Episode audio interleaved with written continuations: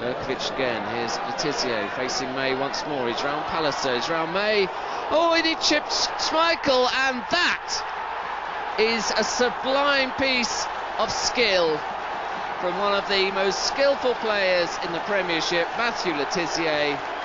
Absolutely brilliant. Peut-on être un grand joueur et ne s'exprimer que dans des clubs peu confrontés au haut niveau?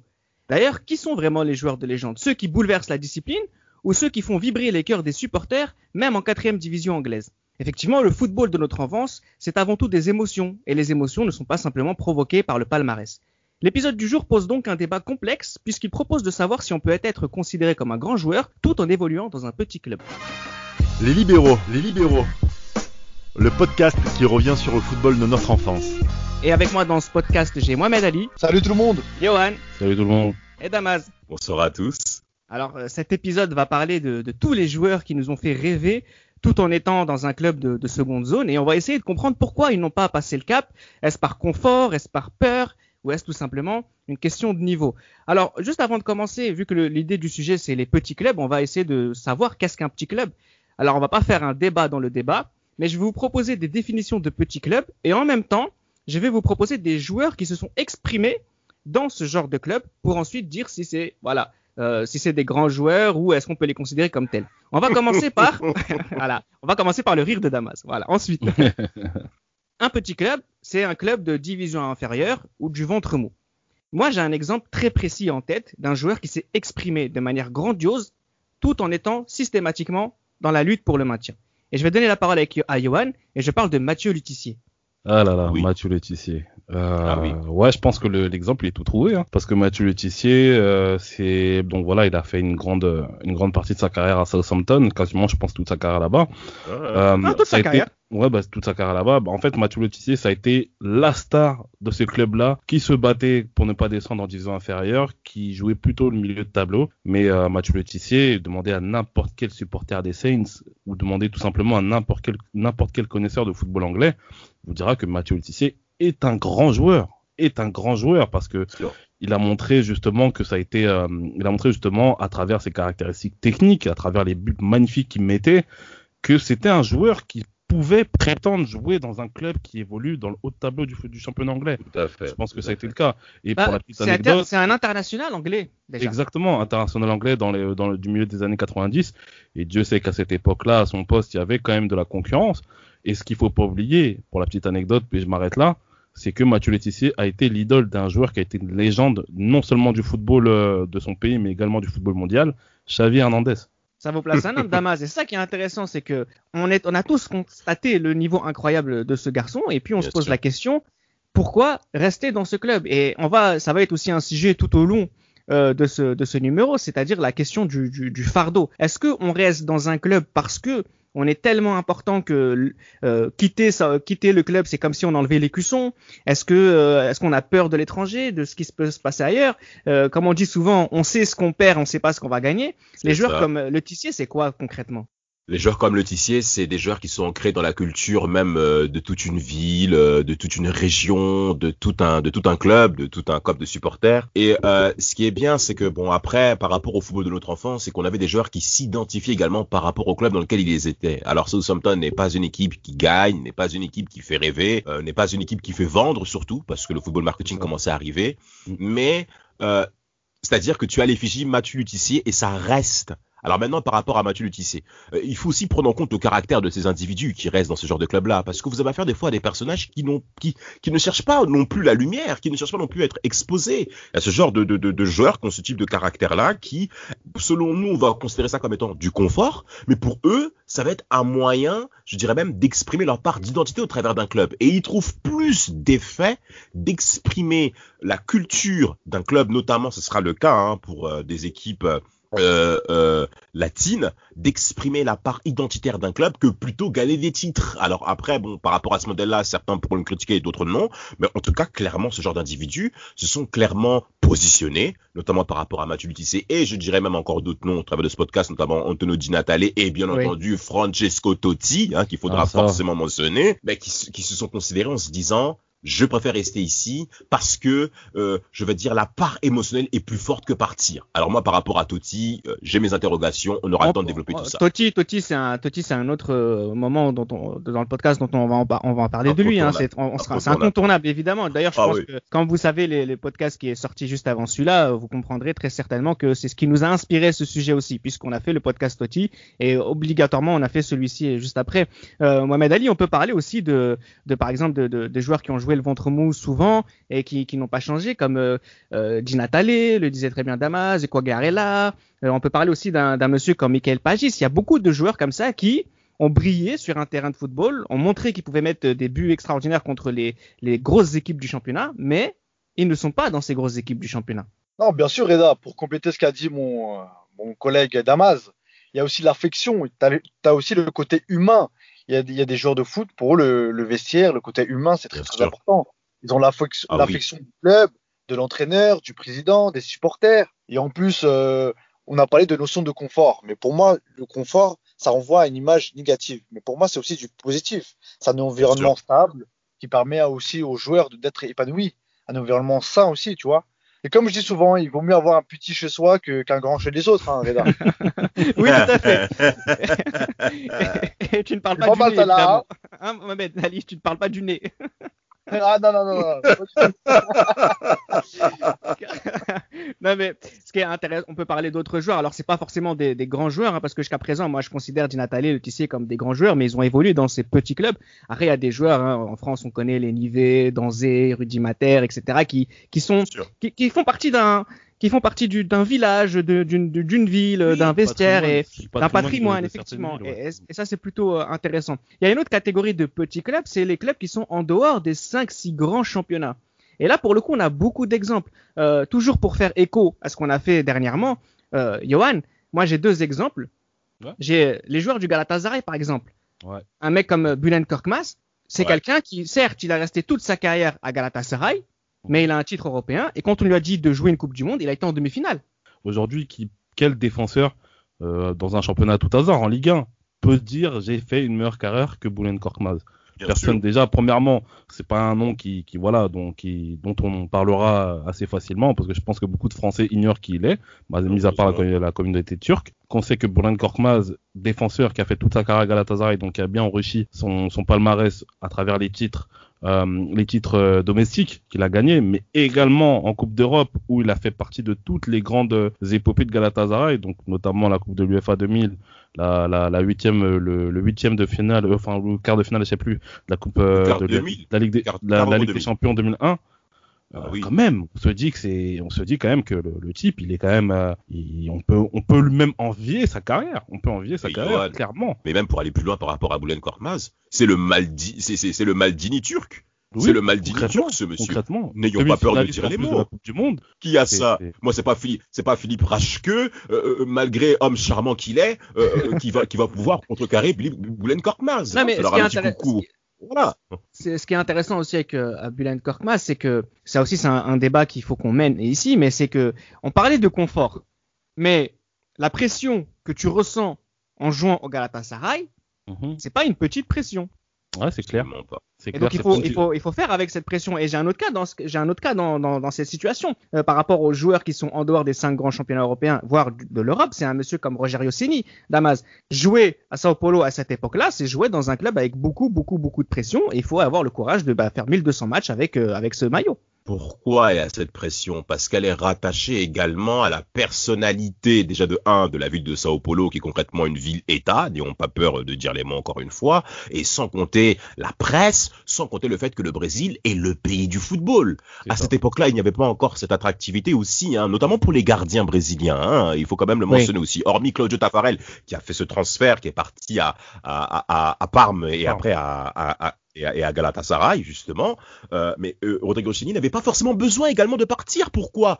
Parce que le niveau, je dirais même l'attente qu'on a par rapport à l'endroit où tu es, bah, tu te dis pourquoi vais-je trouver ça ailleurs? Parce qu'il y a déjà des défis qui sont confrontés aux miens. Bien que le centre du football est concentré à l'échelle européenne, je, euh, et je parle bien de l'Europe occidentale, en me positionnant comme le cas par exemple de Boulen Korkmaz, euh, euh, concrètement sur l'Europe, l'Europe ottoman, la, la, Turquie, avec la pression qui est rattachée à la Turquie et les défis qui sont rattachés à la Turquie, mais mm. ça vous permet de vous dire que je suis pas tout seul dans le bateau, sans compter que Boulen Korkmaz évolue également dans un environnement où il est entouré de personnes qui sont compétentes. Fatih Terim, ça joue en fait de rester certes dans un contexte où certes on n'est pas exposé au niveau médiatique, mais à côté de moi, j'ai affaire à des messieurs qui apportent une dimension de, d'exigence du très très haut niveau qui peut me dire, je suis pas devant les camarades, mais au moins ici, ça rigole pas. Il y a aussi le cadre de vie qui, malgré ces clubs qui ne sont pas, qui sont pas totalement médiatisés, qui ne sont pas totalement mondialement reconnus, il y a aussi le cadre de vie qui joue beaucoup. Et ça, on a pas mal d'exemples, non seulement, bon, là en Europe, mais euh, comme tu l'as dit, euh, euh, comme tu l'as dit, Reda, aussi ailleurs dans les autres continents, comme l'Amérique du Sud, comme aussi en Afrique, ça peut être le cas.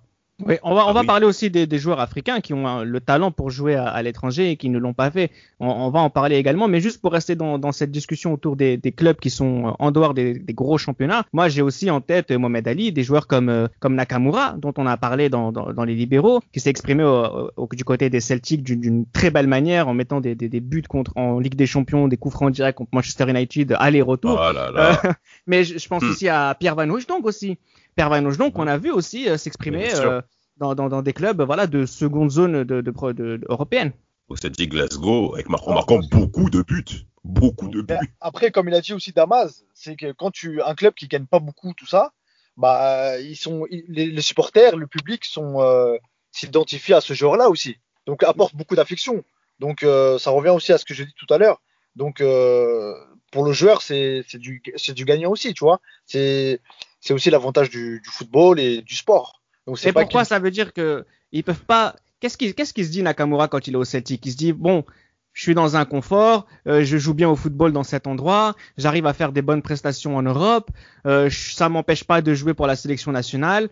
Je sais peut-être que je peux pas aller plus haut, autant tout donner pour les gens qui m'aiment dans ce club et puis c'est tout. Exactement, tout à fait. Je pense qu'il y a une minorité qui pense comme ça. Après, on critique beaucoup le, football bling bling, donc moi, ça me fait plaisir que qu'un joueur euh, pense comme ça. Moi, personnellement, j'aurais, moi, personnellement, j'aurais cet état d'esprit-là si j'étais joueur de football. Hein. Honnêtement, je préfère tout donner pour un club qui, entre guillemets, qui est pour, pour lequel j'ai vraiment de l'affection et que cette affection, elle est réciproque. Dans lequel tu te sens bien, en fait. Oui, voilà, c'est ça, c'est ça. C'est ça. Moi, pour la petite anecdote, euh, je sais pas si vous vous souvenez à l'époque dans, dans PES 2009, il y avait euh, le voilà Verne Légende. Là on devait euh, voilà créer le créer un joueur faire la carrière d'un joueur de football. Mhm. moi personnellement j'avais créé un attaquant qui jouait au Betis Séville. Quasiment toute ma toute la carrière de mon attaquant je l'ai fait passer au Betis Séville. Oh là là là là parce que je marquais eh, les gars je marquais je marquais. Là les buts dans le jeu. Et puis je sais pas ce qu'il fait en fait. Voilà je compte le Real marque contre le Real c'était plus kiffant que voilà, je bah, bien sûr. Ballon en, jouant euh, avec le Barça ou le Real et gagner contre des petites équipes. Donc euh, bah, c'est ça aussi, hein, ça joue beaucoup ça. Bah, Johan, n'allons pas plus loin par rapport à ton par rapport à ce que tu viens de prononcer, Johan. On peut penser directement à Gabriel Batistuta pensez immédiatement à ce monsieur-là, où on se souvient même les larmes qu'il a versées quand il a marqué contre la Fiorentina. la Fiorentina, ouais, c'est incroyable. Bien sûr, ces larmes sont marquantes parce qu'il s'est toujours identifié en étant, et surtout même en se vantant du fait que j'aime jouer dans les clubs de zone numéro 2 face à, face à des équipes de zone numéro 1 et, on trouve un malin plaisir, c'est même pas un malin, c'est même un plaisir d'affronter les, les, plus grands joueurs face à face, ah ce qui n'est plus le cas aujourd'hui. Euh, euh, mais c'est magnifique, regardez la Ligue 1 à l'époque, un petit peu vers, on va dire, mi-90, début année 2000. Il y avait des joueurs qui étaient, qui s'étaient, qui s'étaient identifiés par rapport au paysage de certaines équipes de métropole française. Je pense à Bordeaux, à Nantes, à Lens, à Auxerre. Ces joueurs étaient marqués par rapport, Cyril John tous ces mecs-là, Guy Varch, et, Eric Sicora, bien entendu, qui est clairement inscrit dans l'image du Nord. mais aujourd'hui, bien sûr, Johan Radem, mais voilà, tous ces mecs-là. Mais est-ce que ces hommes-là aujourd'hui sont capables de faire une carrière de, de, de, de, de, de, et je pense même à Jean-Guy Voilà, bien sûr, sans oublier ce monsieur. Est-ce que ces hommes-là sont capables de faire une carrière comme ils l'ont fait euh, pour rester et pour rester dans ce club-là aujourd'hui? Non, c'est pas possible. Parce que Metz va demander à Sylvain Castendet de partir. Teddy ouais, Bertin ne pourra pas porter le brassard à Strasbourg. C'est ça, ouais, ça va générer beaucoup d'argent. Non, mais c'est ça en fait. C'est ce romantisme en fait du football que le que le football a perdu en fait ces, ces dernières années. Et euh, honnêtement, des fois, comme j'ai dit, hein, quand je vois ce que certains joueurs ont fait dans, dans des clubs bien correctement dans ce club-là, qui n'a pas toujours été bien, euh, toujours été bien placé. Honnêtement, ça apporte, ça apporte quelque chose en fait. Ça apporte quelque chose d'excellent, euh, non seulement dans la carrière, mais dans l'histoire du club. Et ça, c'est, c'est quelque quel chose qu'on pourra jamais retirer à certains joueurs. À quel prix Oh, Je vais vous donner un, exemple très simple. hein. On va rentrer dans, dans un petit peu les, les- les sujets qui fâchent. À quel prix Là, tout à l'heure, toujours dans tout ce qui est un petit club, on va dire, c'est les équipes qui n'ont pas beaucoup d'espoir en Ligue des Champions, mais qui les jouent régulièrement avec des joueurs de, de, de haut niveau. Là, j'ai trois exemples. Juninho, Francesco Totti, Alan Shearer. Pourquoi je parle de ces trois joueurs? Parce que les libéraux ont fait un focus complet sur ces joueurs-là. Ça veut dire qu'ils sont suffisamment marquants, suffisamment grands, suffisamment importants pour notre génération pour qu'on puisse leur consacrer des chapitres complets. Mais ces trois joueurs-là, il y a un regret, un vrai regret, c'est que ils ont choisi le romantisme à défaut de choisir euh, le très haut niveau parce que des gens de leur même génération ont accompli des choses extraordinaires et pas eux parce qu'ils ont évolué dans des clubs qui étaient parfois plus petits qu'eux pour Oui. trois raisons différentes. Juninho, il vient à Lyon, je pense, beaucoup trop tard, et il a plus forcément les jambes pour aller voir ailleurs. Damas, Juninho, voilà, c'est aussi un exemple de ce genre de joueur qui, bah, il est peut-être au club qui lui va en fait. Exactement. Le, moi, je- selon moi, le mariage est parfait entre Juninho et Lyon. Pourquoi? Parce que Juninho, ah, Mohamed est d'accord avec moi. Ah ouais, à 100%. Bah, développe, développe et je dirais. Ben voilà, parfait, tu, tu me suivras. Juninho, le mariage est parfait parce que Lyon a voulu se positionner comme étant un club majeur en, en- en Europe. Euh, ce qu'ils ont réalisé selon moi sur deux ans, 2005-2006, en étant présent en quart de finale et avec des matchs d'un certain niveau. hein, je Avec Juninho. sera Avec Juninho, c'est très important de mentionner. Cependant, Juninho, il lui a manqué d'être décisif au cours de ses rencontres pour aspirer à un club qui est plus grand que Lyon. C'est pour ça que les propositions envers Juninho manquaient au cours des, au cours de- des mercato. Moi, forcément, j'ai pas vu Juninho, on toquait la porte pour Milan AC, euh, pour Manchester. Parce que je pense que les gens se sont rendus compte que lors des grandes rencontres, ça a manqué. Par contre, marqué, de Lucarne contre, contre les mecs euh, de, de, de, de, de- d'Ajaccio, un but exceptionnel. Bon, Vedran Ronu n'a pas trop de but. Hein. Vedran Ronu n'a pas encaissé face à Juninho. Voilà, ça je tiens à le dire. Voilà. Mais, Juninho, pour moi, Mais le Paris. Saint-Germain. Ah, ah ouais? Mais en tout cas, pour moi, le mariage, il est au top. Et même, il y a un autre nom, Reda, que j'aimerais aussi rajouter, c'est Valéron. Valéron et Riquelme. Mais on, on en parlera après si ça te Ah, on en dérange parlera pas. après, t'inquiète pas. Euh, pour moi, c'est même pas, pour moi, c'est même pas, je, je mettrais même pas ça dans la même, euh, dans la même caste, euh, euh, Valéron et puis, euh, Oui, c'est autre chose, c'est autre chose. C'est t'inquiète autre pas, chose. je l'ai prévu C'est autre chose. T'inquiète Voilà, pas. Voilà. Mohamed, il voulait parler, je crois, il était chaud. Donc, euh, non, mais il n'y a, il y a rien à rajouter par rapport à ce qu'il a dit Damas. Le mariage était parfait. Et euh, la preuve aussi, c'est que Tonton Olas, il a, il a laissé les clés aussi à Juninho aujourd'hui. On voit aujourd'hui. C'est la première Ouais, fois qu'il le fait et ça pouvait être, que Juninho. Donc le mariage était parfait. Donc là, je pense que c'est, euh, c'était un peu l'exception. Et Totti qui fait le, le choix du romantisme à défaut de jouer pour les plus grands clubs européens. On sait qu'on a parlé du Real, on a parlé de Chelsea. Bien sûr. Bien Et sûr. en fait, là aujourd'hui, on se dit, s'il y était allé, il aurait fait quelque chose de grand. Sauf que, en restant à la Roma, il nous a peut-être pas donné suffisamment de clés pour être sûr qu'il réussisse dans ces clubs-là non plus. Ah, bien sûr. Après, euh, Totti, c'est vraiment l'inverse de Jonino parce que Jonino, on n'a on n'a pas de regret. Il est arrivé tard. Il a fait ce qu'il a fait. Euh, il a fait des matchs magnifiques avec Lyon en Ligue des Champions. Beaucoup de, beaucoup de, de fans de foot ont connu Lyon grâce aussi à Jonino. Et c'est courant, bien sûr, c'est vrai. Absolument. Sauf que absolument. Totti, il avait le deux crans au-dessus. Donc ce, ce gars-là, c'était un potentiel ballon d'or. Donc Oui. euh, là, on revient au terme de confort dans le à connotation négative. Donc pour moi, c'est euh, il n'avait pas des exigences euh, élevées. Ce gars-là aspirait à, comme j'ai dit, un ballon d'or. Il allait au Real Madrid. Certes, c'est vrai qu'il aime son club, il a l'affection, mais pour moi, euh, pour moi, il manque d'exigences. On va pas refaire le débat Totti puisqu'on a fait la discussion euh, récemment en podcast, mais Johan, il y a ce côté, s'il quitte Rome, et là il peut se cacher derrière ça, même si je pense que quelque part c'est vrai, il y a trop de gens qui vont souffrir. Il y a trop de gens qui vont souffrir, oui, parce que Totti, c'est l'ADN de la Roma. Euh, Ouais. Moi, quand je pense à Totti, quand je pense à la Roma, je pense surtout à Alexandra Bianchi. Alexandra Bianchi, je sais pas si Ouais. vous vous rappelez, les gars, sur Ouais. l'équipe du L'équipe dimanche. du dimanche, la voix cassée. quelle Oh, voix, quelle quelle voix, mais quelle voix. Oh, C'est clair que non, c'est Totti, c'est Rome. Rome, c'est Totti, Totti, c'est Rome. Donc, euh, ça aurait été, euh, franchement, ça, aurait été une, euh, ça aurait été une catastrophe. Franchement, ça aurait été une catastrophe qui, qui, qui, qui s'en aille de la, qui de la Serie A, même si, qui s'en aille de la, de la Roma, même si je pense que quelqu'un comme Antonio Cassano aurait pu justement être, je pense que les Romains auraient placé Antonio Cassano comme étant le digne héritier, parce qu'on sait très bien les, rapports qu'avaient Totti et puis et puis Cassano, mais ça aurait jamais été pareil, ça aurait, ça n'aurait été plus pareil. Si bien que je sais pas si vous vous rappelez, déjà même à la fin de sa carrière à la Roma, à chaque fois que Totti mettait un but, c'était un événement en fait à la Roma, parce que les gens justement s'identifiaient à lui. Totti, comme j'ai dit, c'est la légende de la Roma, c'est celui qui a porté le titre en Alors. 2001. C'est euh, voilà, c'est celui qui a fait entre guillemets. Moi personnellement, la Roma, moi je l'ai connu euh, à travers Totti, hein, quand je depuis que je suis le football. hein. Et moi, c'est Totti qui m'a fait connaître la Roma avant, euh, peu avant l'Euro 2000 et euh, après l'Euro 2000 avec le titre de, de, de 2001. Donc ouais, ça aurait été une, ça aurait été vraiment une véritable catastrophe de, de voir Totti pas partir de la Roma. ouais. Reda, Johan, Mohamed, messieurs, s'il vous plaît, j'insiste à prendre la parole et à demander le maximum de votre attention. Francesco Totti, pour ma part, en effet, on le sait tous, il aurait dû partir, mais Ouais. le problème, c'est que les liens émotionnels qui le liaient à la Roma l'ont empêché de partir. Et Bien pour sûr. moi, c'est un cran, pour moi, qui l'empêche de le considérer comme étant un très grand Un très, joueur. très grand joueur, bah, bien un sûr. très très grand joueur. Et ce qui est frustrant, c'est comme s'il s'était baigné dedans. Cette atmosphère dans laquelle il est adulé, adoré. Mais- mais concrètement, mais c'est un peu même l'historique de Rome. Hein. Rome, C'est la ville de l'Empire romain. C'est Bah la oui. ville où on honorait Auguste. Euh, t- Mais en fait, il y a, en fait, il y a cet héritage émotionnel et je dirais même, en allant plus loin, héritage spirituel où Mhm. Mais on ça. adule des gens sur un petit Exactement, événement. On se ça, souvient tous, on se souvient tous Conti, c'est mais la bien chose. sûr, mais, mais c'est incroyable. Les larmes qu'ont versées les supporters de la Roma lorsque Francesco Totti baisse les armes. Mais c'est pas Ouais. possible. On va faire le Mhm. parallèle avec, les, avec Los Angeles Lakers et Kobe Bryant. Ça me vient à peine en penser. Kobe Bryant, avril 2016, il rend les armes, il dépose, retraite, tout le monde applaudit, vidéo, on pleure. Mais côté Lakers, comme c'est une très grande institution à l'échelle du Real Madrid, hein, bien entendu, euh, à l'instar de, de Gilles Christ qu'on salue, eh ben, on se remet vite au boulot parce que dix jours plus tard, il faut penser à remplacer Kobe Bryant.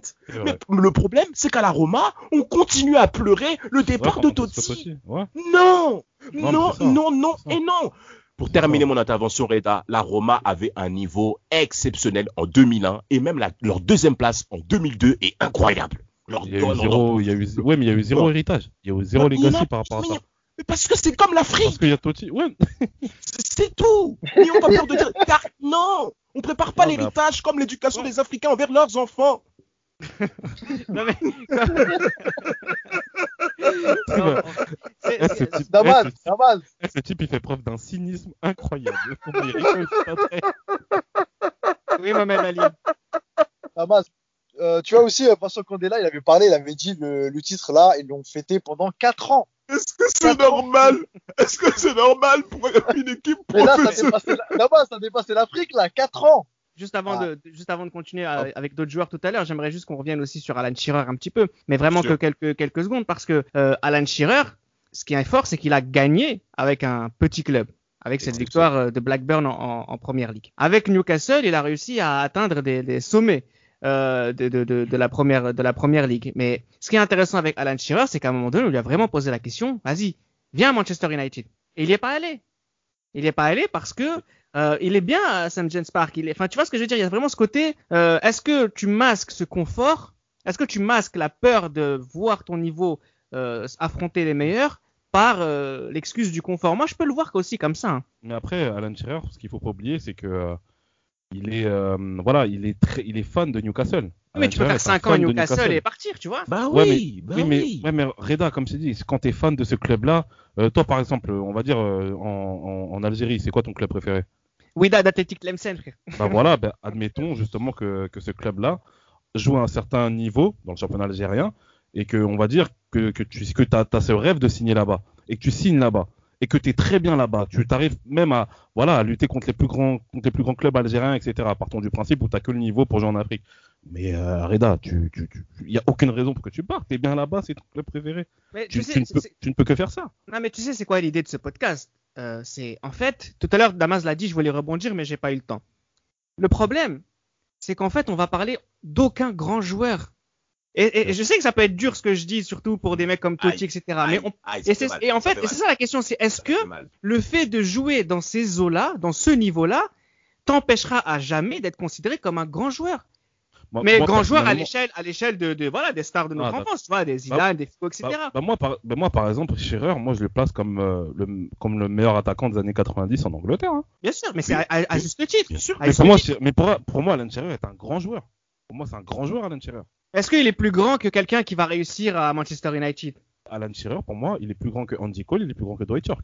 Alors qu'Andy Cole, il a réussi à, à, à Manchester United, même si ça, même si pour moi, à mon, à mon humble avis, Andy Cole est beaucoup plus fort à Newcastle qu'à Manchester.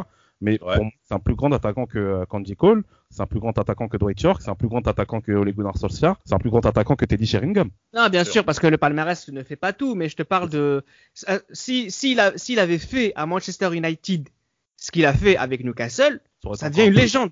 Tu vois Ouais, voilà, c'est ça, oui, bien sûr. C'est ça le- la nuance de, de la discussion en fait. C'est ça Non, le, problème. Après, bien sûr que c'est des grands joueurs. Je me suis trompé. Je voulais dire très grands joueurs, mais il y a vraiment une, une nuance. Justement, on va parler de d'autres joueurs et là, pour le coup, ça va vraiment euh, peut-être faire euh, tilt pour les gens qui nous écoutent. C'est des joueurs qui ont fait, par exemple, gagner des petits clubs. Et là, j'ai quelques idées en place. Tout à l'heure, tu parlais de Valéron. On va parler de ce monsieur. Oh, Oui. Valéron, il a réussi à faire gagner le Deportivo La Corogne. Bien sûr, le Deportivo La Corogne, on en a parlé. Ah, non, il n'a pas fait gagner le Deportivo La Corogne. Il est venu après le titre, mais Mais On l'a vu. Tenerzario. Ouais, que et- Gilles ouais, pleure voilà. encore aujourd'hui. Ainsi. Et, et c'est ça aussi. Est-ce que c'est pas ça finalement le principal argument de ces joueurs qui peuvent être, prétendre à être des grands joueurs? C'est que qu'est-ce qui est plus difficile? Gagner dans un club qui a l'habitude de gagner ou faire gagner un club qui n'a pas l'habitude de gagner Et là, pour le coup, on peut parler de Valéron, on peut parler de Riquelme, on peut parler de défenseurs aussi comme Jorge Costa au Por- à, à Porto. Porto, ouais. Ça, c'est un, ba- ça, c'est un bon argument pour ces messieurs. il faut se poser la question euh, en termes de perspective. Je viens dans ce club-là, qu'est-ce qu'il me propose pour pouvoir faire grandir moi en tant que joueur? Et est-ce que le leadership de ces individus sont capables de faire grandir toute une institution? C'est là où les questions il faut se poser. Est-ce que je suis assez fort pour faire élever la dimension de ces clubs-là? T'as parlé de Jorge Costa, c'est le cas en fait, parce que Jorge Costa, on connaît le degré d'influence qu'il a dans le vestiaire portugais. La preuve, avant que Figo prenne le brassard euh, à, l'issue du mondial 2002, c'est Jorge Costa qui le porte. D'accord? Euh, euh, euh, et, et, et, et par rapport au cas de Valéron, il a même, ça a même provoqué le départ de Gelminia, par exemple. Euh, parce qu'on a vu que ce monsieur était beaucoup trop talentueux. Quand on parle de placer le club sur la carte, c'est pas uniquement le fait de remporter des titres, mais c'est Oui, de oui. compter dans les moments importants. Et Valéron a, et Valéron a, en étant un joueur, un- l'un des joueurs majeurs de cette équipe, parce que Mauro Silva est aussi important, on est d'accord, mais a positionné euh, le départ en termes de performance euh, début 2000, mais qui nous dit en fait que ce monsieur euh, n'a peut-être, c'est peut-être pas un leadership par la voix, mais techniquement parlant, il oriente. mais et- oui, et- mais oui, mais c'est- c'est c'est incroyable pour continuer dans cet élan-là au niveau des numéros 10, parce qu'il faut en parler même des joueurs d'axe, parce que c'est les joueurs d'axe aussi qui sont importants euh, d'un point de vue technique. Euh, tu as également, euh, en termes de Riquelme, qui a Riquelme, éliminé l'Inter, bien sûr, un bon l'Inter de. Milan 2006 a pris tout la, a pris tout dans le, non, je, je préfère ne pas être vulgaire, mais ils en pouvaient plus. Riquelme les a ratatinés. Ouais. Il faut observer la campagne 2006 de Riquelme en Ligue des Champions, c'est un véritable spectacle. Bon, Mais après le mondial campagne. 2010. Mais c'est ça le problème, mais ça suffit pour transformer une équipe Ouais. comme Villarreal. C'est Oui, une province, c'est une province espagnole, faut pas l'oublier. Et- et- et Gaisca sans Mendieta compter- aussi, les gars. Gesca Mendieta, Gesca Ouais. Bien entendu, qui était même concrètement l'un des meilleurs joueurs euh, euh, sur les flancs euh, début 2000 aussi. Euh, Pour moi, c'est le compter- meilleur milieu de terrain. Pour moi, c'est le Ah, meilleur milieu de terrain toi, en 2000. pour toi, c'est le meilleur. 2001. Voilà. Ouais, Pour toi, c'est le meilleur. Et, et, et je ne serais pas le premier à te contredire. Absolument pas. Et sans compter un autre joueur dont j'aimerais mentionner, c'est Mathias Zamer. Le baron rouge. Mathias Zamer a transformé Dortmund. Il a gagné en étant, en étant joueur et coach. Et les gars, par rapport à Mendieta, par rapport à Mendieta, je pense que Mendieta est l'archétype même de ce, de- du, euh, du sujet qu'on est en train d'aborder aujourd'hui. C'est que le step, en fait, le niveau supérieur, Vraiment. il ne l'a pas assumé. Il Vraiment. ne l'a pas assumé. Son transfert à la Lazio de Rome, qui est censé être justement l'étape ultime de sa carrière, parce que pour les plus jeunes auditeurs, la Lazio de Rome à l'époque, c'est Ouais. l'une des meilleures équipes du monde. Et ce, et ce step-là, Gaisca Mendieta n'a pas su la, n'a pas su le, le, le, le- le- comment dire, le, Ça, le franchir. Le franchir. Bah, justement. c'est le chapitre dans lequel on va rentrer maintenant. C'est-à-dire, c'est des joueurs qui, bon, là jusqu'à présent, on a beaucoup parlé de personnes qui sont restées dans le confort entre guillemets. Le confort, vous le prenez pas forcément mal quand je le dis. hein. C'est juste histoire de, voilà, on est dans Oh. notre zone, Dans la- voilà. Mais après, il y, a des- il y a des joueurs qui, à un moment donné, on leur dit, bon bah tiens, joue pour le FC Barcelone, joue pour le Real Madrid, joue pour la Juventus, et ils échouent. Aïe, aïe, aïe. Et ils reviennent dans les anciens clubs et ils sont forts. Là, t'as parlé de Riquelme. Mohamed Ali, Riquelme, c'est un peu cette idée. Bon, c'est vrai que quand il est parti au Barça, on l'a fait jouer un petit peu n'importe comment. Mais il n'a jamais été aussi fort en Europe qu'il ne l'a été à Boca Junior ou, euh, euh, ou à Villarreal cette saison-là. C'est parce que c'est quelqu'un qui s'exprime dans des clubs, euh, bah, voilà, de faible dimension. C'est vrai, c'est vrai. Bah, pour moi, il y a deux arguments, il y a deux, euh, deux avis. C'est que déjà, euh, des fois, le, le transfert n'est pas accepté, le joueur n'est pas prêt pour. C'est pas, le, c'est pas le, le bon mo- moment dans, bon dans ouais, c'est vrai. Carrière de Tout footballeur, faut pas l'oublier, c'est très très court, donc c'était pas le, le bon moment. Donc il fait un petit pas en arrière pour espérer rebondir. Tu as déjà ce cas-là, ce cas numéro un. Et ensuite, le cas numéro deux, c'est que les, les top clubs, c'est pas facile aussi. C'est des concurrences euh, tous les jours, tous les jours, avec euh, trois, trois, trois joueurs, trois joueurs pour un, un même poste. Euh, tu as des, t'as des choses que, qui n'existent pas aussi dans les petits clubs. Donc c'est pas fait. pareil. Tout à fait. Parfois, c'est même malsain. Pour moi, parfois, Ouais. la concurrence est même malsaine. Hein. Oui, beaucoup de coups de la politique. Ouais, Mais là- politique. Là, vous avez qui comme joueur en tête un Ouais. de football. Hein. Non, c'est vrai. Et c'est pour Nicolas ça, c'est tout, c'est tout l'intérêt de, oui, Voilà. bien sûr, voilà, Nicolas Voilà. c'est tout l'intérêt aussi, euh, voilà, de, de, de respecter les personnes qui ont réussi dans les clubs difficiles. Vous avez qui en tête, là, Johan, t'as dit Anelka, moi j'aurais pu parler aussi de Diego Ribas. Diego Quand on lui a dit, vas-y, tiens, Ah. viens à la Juve, montre-nous ce que tu sais faire, il a échoué. ouais. On lui a donné les clés, Reda. On lui a donné les clés à Diego. Vraiment, il avait carte blanche pour pouvoir s'exprimer. Surtout que la Juve sortait d'une période de, Ouais. de turbulence avec la série ça. B, le Calciopoli. Sans, et sans- sans compter également que la Juve a perdu en attractivité. C'est important de le mentionner. C'est-à-dire que Diego n'était pas concurrencé également dans les transferts pour qu'on puisse lui faire confiance. C'est Diego, là, c'est vraiment toi. On lui a donné les clés du camion, le frère. Et le problème, c'est que le camion Fiat, eh ben, il l'a fait tomber dans les Alpes. C'est tout. Ouais, il y a Diego, il y a Robinho, penses quoi, pensais- Robinho, Johan Ro- Ro- Robinho. Robinho. Ouais. Robinho, moi j'ai un avis qui est assez, euh, assez mitigé, mais je le mettrais quand même dedans, dans le sens où Robinho, après, bon, il a quand même fait, quand même dans son mandat au Real Madrid, il a quand même fait, pour moi, une très bonne saison en 2007-2008, mais Robinho, par rapport à ce qu'on attendait, par rapport à ce que, à ce qu'il représentait au Brésil, Tout à fait. moi, on va dire que, on, on- on va dire que le step, il était, euh, il était atteignable, mais il n'a pas réussi à pleinement l'atteindre, en fait. Il a Moi, pas fait ça- ce que Neymar a fait au. Barça. Euh, je ne parlerai pas de Neymar. Honnêtement, j'arrive pas à non, parler mais de ce c'est dans le sens, c'est dans le sens où voilà, Ney- Neymar, on aurait pu aussi se dire tiens, il va, il va échouer dans, il va échouer en Ah. Europe dans un grand club et c'est pas ce qui s'est passé. Mais si tu veux, tu Ouais. peux parler aussi de Raphaël, Raphaël Van der Vaart. Qu'est-ce que t'en penses de Van der. Vaart? Après, moi, en, en- par rapport Ah, à Neymar, bon. contrario de Robinho, c'est que Neymar, il arrive dans un club qui est déjà stable, qui est, qui est déjà stable. Il y a déjà, entre guillemets, la place qui, il est, euh, qui lui est, euh, qui lui est réservée, etc. C'est pas, parce que quand même le Barça, à l'époque où Neymar arrive, c'est peut-être encore le meilleur club du monde. Mais Robinho, quand il arrive au Real Madrid, euh, c'est un Real qui, qui, qui, qui fait pas mal de saisons bizarres, hein, quand même, hein, depuis Ouais. 2003-2004. Donc, Ouais. euh, donc Ouais. je dirais qu'il y, a- il y a une petite nuance par rapport à ça. Moi, par rapport aux joueurs, les gars, euh, j'ai pensé, peu avant l'émission, j'ai pensé à Claudio Lopez. Est-ce qu'on peut le mettre dans ce, dans ce, dans ce, dans cette, euh, voilà, parce que Claudio Lopez à Valence, c'est un super joueur, mais à la Lazio, c'est mitigé. C'est à peu près le même cas que mitigé. Je pensais à Marcelo Salas aussi. Marcelo Salas, euh, quand il est arrivé à la Lazio, on Ouais. attend beaucoup, mais c'est mitigé. Parle quand tu parles, quand tu parles de, quand tu parles de, de Salah, ça me fait penser à un autre chapitre dans lequel je voulais vous amener, c'est les joueurs de Coupe du Monde.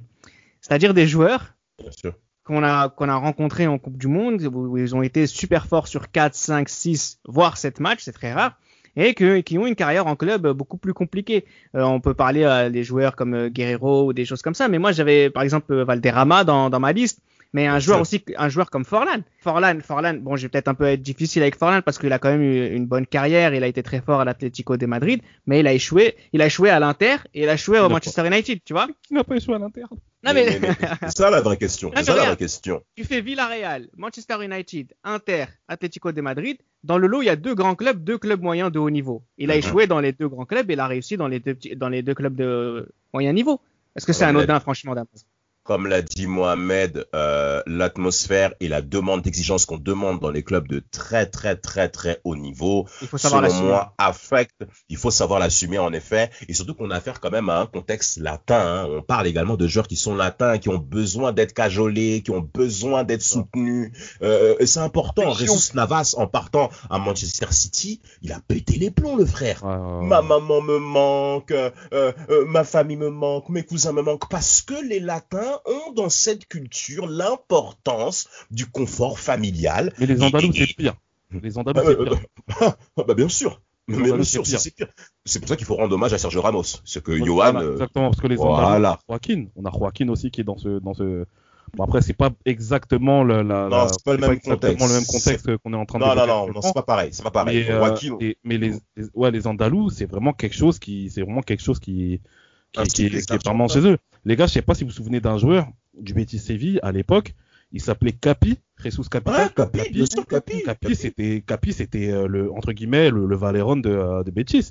Ouais, Mais euh. Capi, bon après là on revient un petit peu, on va dire un petit peu en arrière de ce qu'on a discuté. C'est le genre de joueur qui ne pouvait pas partir du Betis. Ou bien s'il partait, Non. il savait que ça allait être compliqué. Ravi- comme- comme Ravi Navarro avec euh, le FC Séville, tous ces gens-là, euh, tu sens qu'ils sont, ils tu vois que tout est fait pour eux en fait. Tout est fait pour ces personnes-là.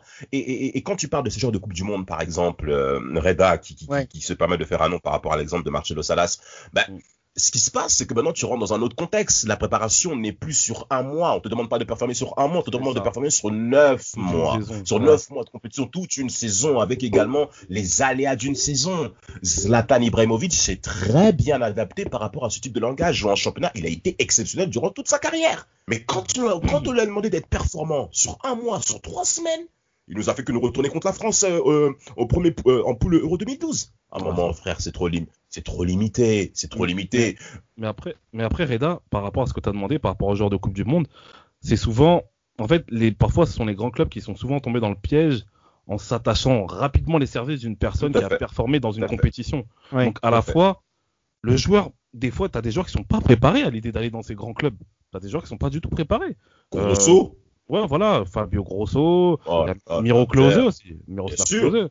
Sûr. Klose, je me souviens que après Miroslav Klose, on va dire ça a été crescendo dans le sens où après le mondial 2002, il va parce que là il joue encore à Kaiserslautern, c'est Ouais. après enfin c'est plutôt après l'Euro 2004, je crois qu'il va au Werder. Mais C'est euh, ça. on se ça. dit que Miro. Miro Klose quand il arrive au Bayern de Munich en, en 2007, été 2007, on se dit que il peut encore euh, sauter d'un step, mais non, ça a été un échec Miro Klose. Euh, Lukas Podolski pareil. Ça a été pareil, c'est vraiment C'est dur. hein. Ça a été dur. t'as des clubs justement qui ont cette euh, volonté, qui, bah, qui suivent déjà assidûment les, les grosses compétitions, qui, pour telle ou telle révélation qui joue dans un club, on va dire moyen, s'attachent directement les services de tel ou tel joueur. Et Il y a beaucoup de clubs justement malheureusement qui tombent dans ce piège-là parce que tu as des joueurs qui ne voilà qui ne qui, qui, qui, qui ne donnent pas du tout satisfaction euh, au, au sortir de leur euh, bien qu'ils aient réussi justement leur, euh, leur compétition. Ouais. J'ai un dernier sujet aussi. euh, après, on finira avec euh, peut-être des noms pêle-mêle qu'on n'aurait pas cités pendant tout le podcast. Mais euh, les joueurs africains. Euh, le premier exemple que j'ai en tête, moi, c'est- les Égyptiens. Ouais. Oui, oui. Aboutrika ouais. est un joueur extraordinaire. Vraiment. Tu lui mets un ballon dans les pieds, tu le regardes jouer, c'est extraordinaire. Et tu te dis, euh, qu'est-ce qui se passe? Qu'est-ce qui fait que ces joueurs-là, euh, Aboutrika, je dis parce que c'est l'exemple le plus frappant, mais il y en a tellement d'autres, hein, que ce soit des Algériens, des Tunisiens, des Congolais, vous aurez l'occasion de, de les citer. C'est que c'est des garçons. Qu'est-ce qu'est-ce qui les empêche de partir ailleurs? Est-ce que c'est l'Europe qui ne regarde pas ce qui se passe de l'autre côté?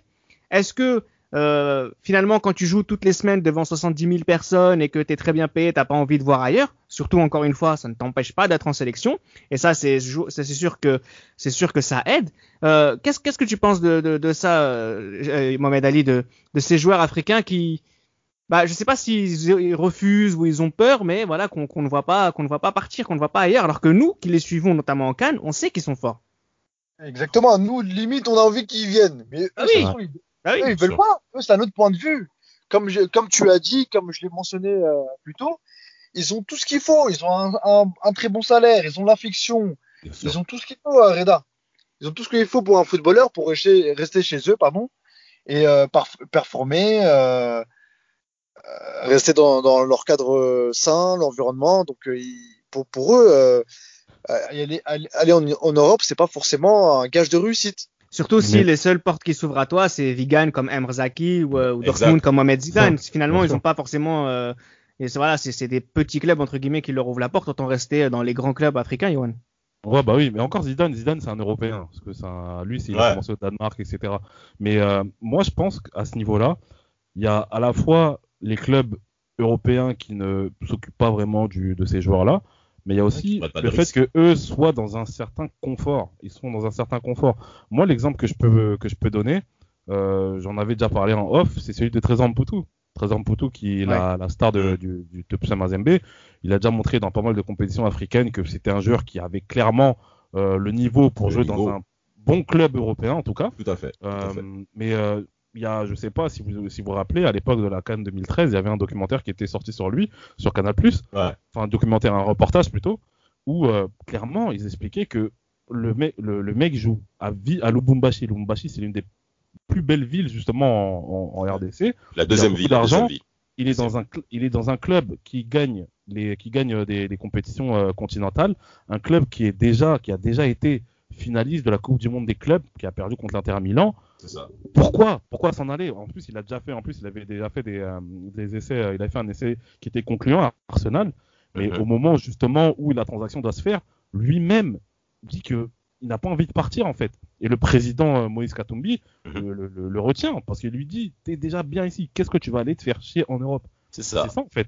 Et mis à part Poutou, il y a aussi des joueurs du championnat tunisien comme Oussama Daragi. Oussama Daragi, c'est un, un joueur. Moi, je vous dis, ce joueur-là, Oussama Daragi, si vous le mettez dans un club euh, moyen, voire plus ou moins bon de Ligue 1, il, mais il peut se régaler. Euh, un club comme Lyon, en vrai, un club comme Voilà, Lyon qui joue les des champions. ouais. Bien Yannick sûr. C'est pareil. Lui, il a, lui, il a joué en, en Suisse. Mais c'est des joueurs comme ça qui, qui, qui sont d'un niveau qui sont terribles. Mais voilà, ils ont préféré euh, Phénomène, ne euh, pas jouer dans ouais. un plus grand niveau. On va terminer avec des petits noms comme ça, pêle-mêle, et on finit le podcast. hein. Euh, Par exemple, moi j'ai mis dans ma petite liste euh, un garçon comme Quaresma. Ouais, Oui. bah oui. À Bien chaque fois qu'on lui a demandé de faire quelque chose, il l'a pas fait. Ouais, Quaresma, il n'avait pas le level pour jouer dans un, dans un grand club. Techniquement, il avait tout pour être dans un grand club. Ouais. C'est même pas normal qu'il ne le soit pas. Mais par contre, en termes de caractère, en termes d'hygiène de vie, euh, Cristiano incroyable. Ronaldo et lui, c'est le jour et la nuit. Et, Ah, et on- clairement. Non, vraiment. Ah, on l'a j'ai- vu. Et c'est même triste. Et c'est même triste. J'ai Chris Sutton aussi, euh, qui est champion avec Shearer en 95.